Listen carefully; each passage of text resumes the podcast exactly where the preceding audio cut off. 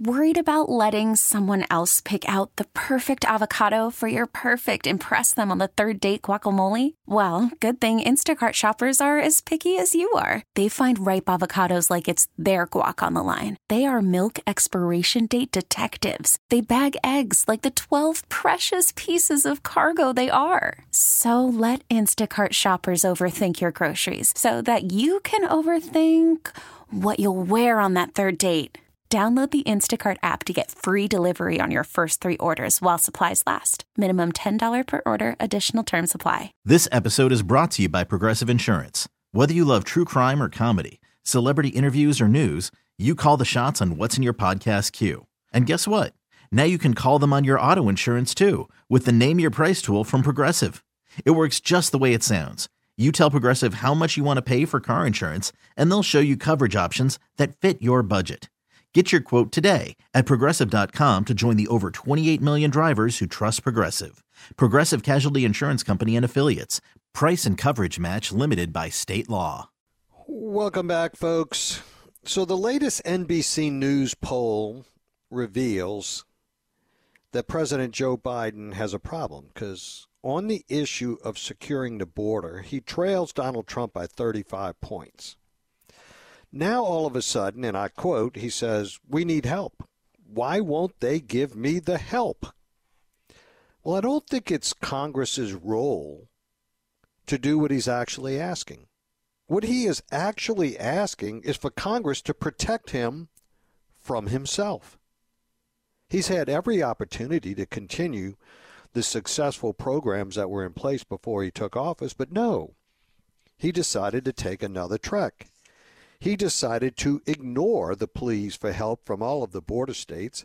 He decided to uh, damn uh, the, the torpedoes and torpedo every program that was actually providing relief at the border.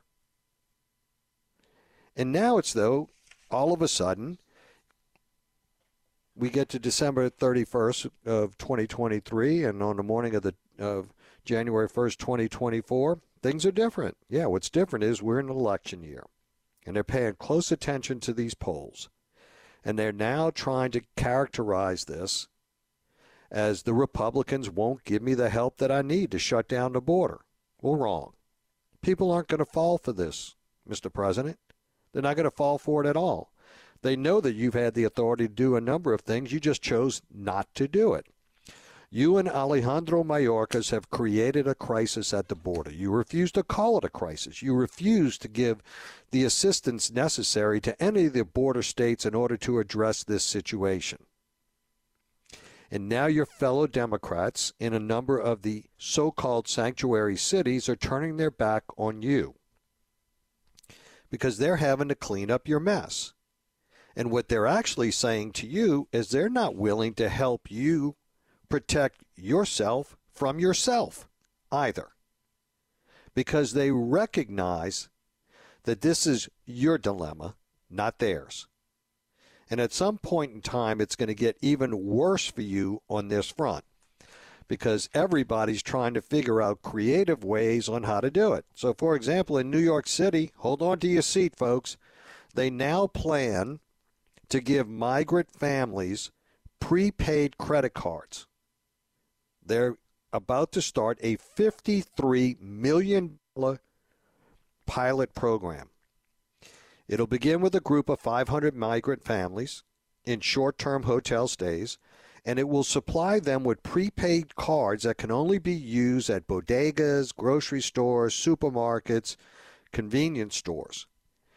The illegal immigrants will be required, hold on to the, your seat again, because you're going to fall out of your chair. They're going to sign an affidavit. That's what they're going to sign an affidavit swearing that they're only going to spend the money on food and baby supplies, or the big threat here, they're going to get kicked out of the program. But what they're not saying is they'll probably become eligible for yet another one. They're laughing all the way to the bank.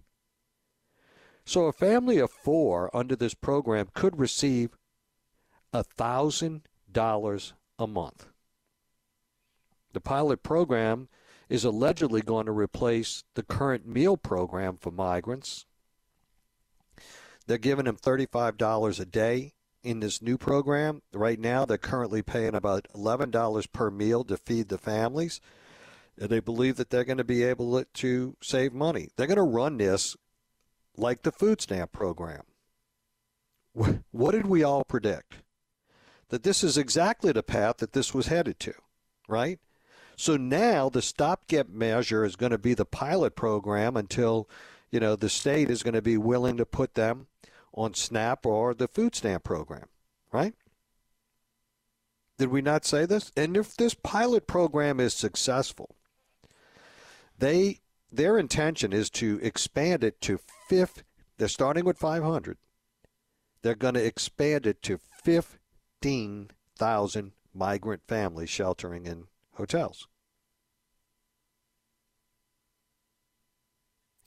Now, this mayor has said that he was willing for anyone in the world fleeing hatred and oppression that the ultimate city of immigrants wants you to remember you're always welcome here. Well, he's singing a different tune now. They're all singing uh, different tunes now as they the costs are racking up and they're not exactly sure what they're going to ultimately do about it. So let's talk about coming back home for a second as to where we are and what we're actually thinking about doing and what our new governor uh, is thinking about doing as well. So Jeff Landry goes down to the U.S. Mexico border the other day with 13 other Republican governors to be briefed as to this particular standoff at this park at Eagle Pass. And this is meandering through the courts.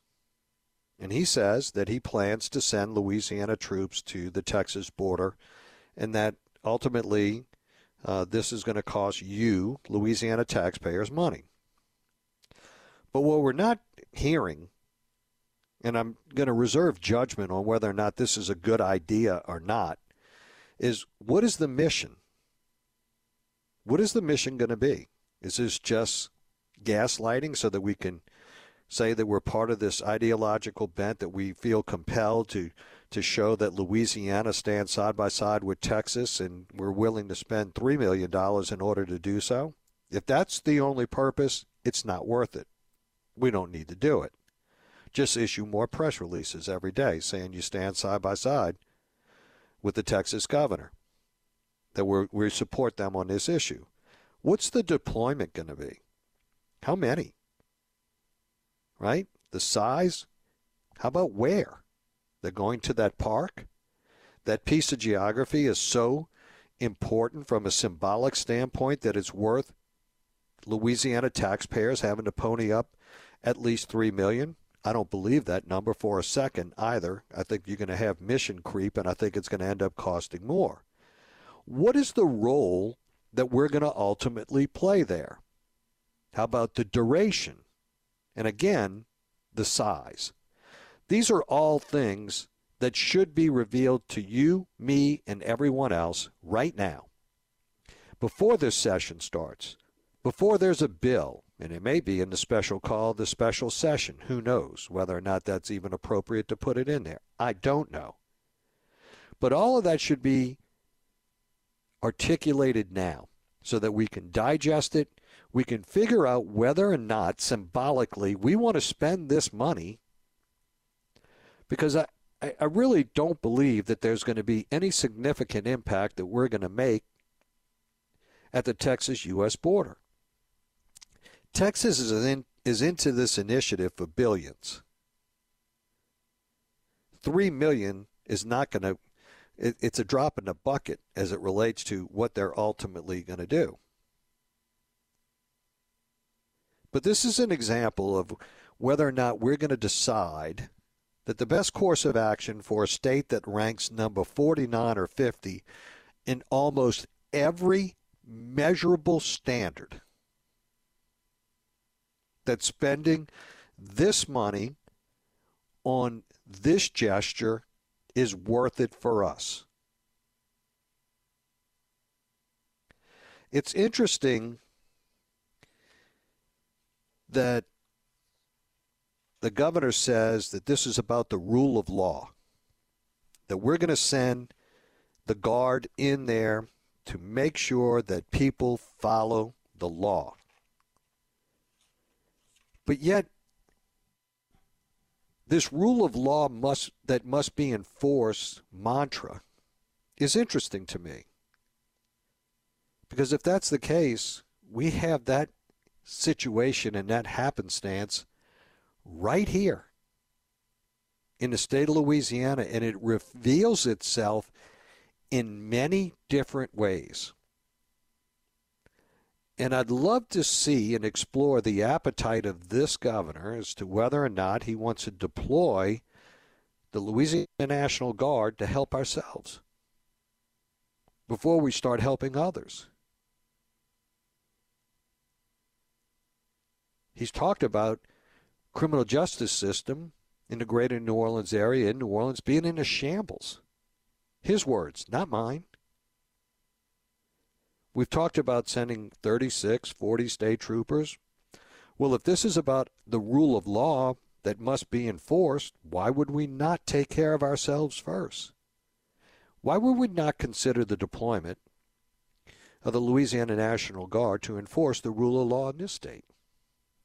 It seems to me there are many ripe opportunities for the Guard to do a whole host of different things whether in an overt way or in a covert way.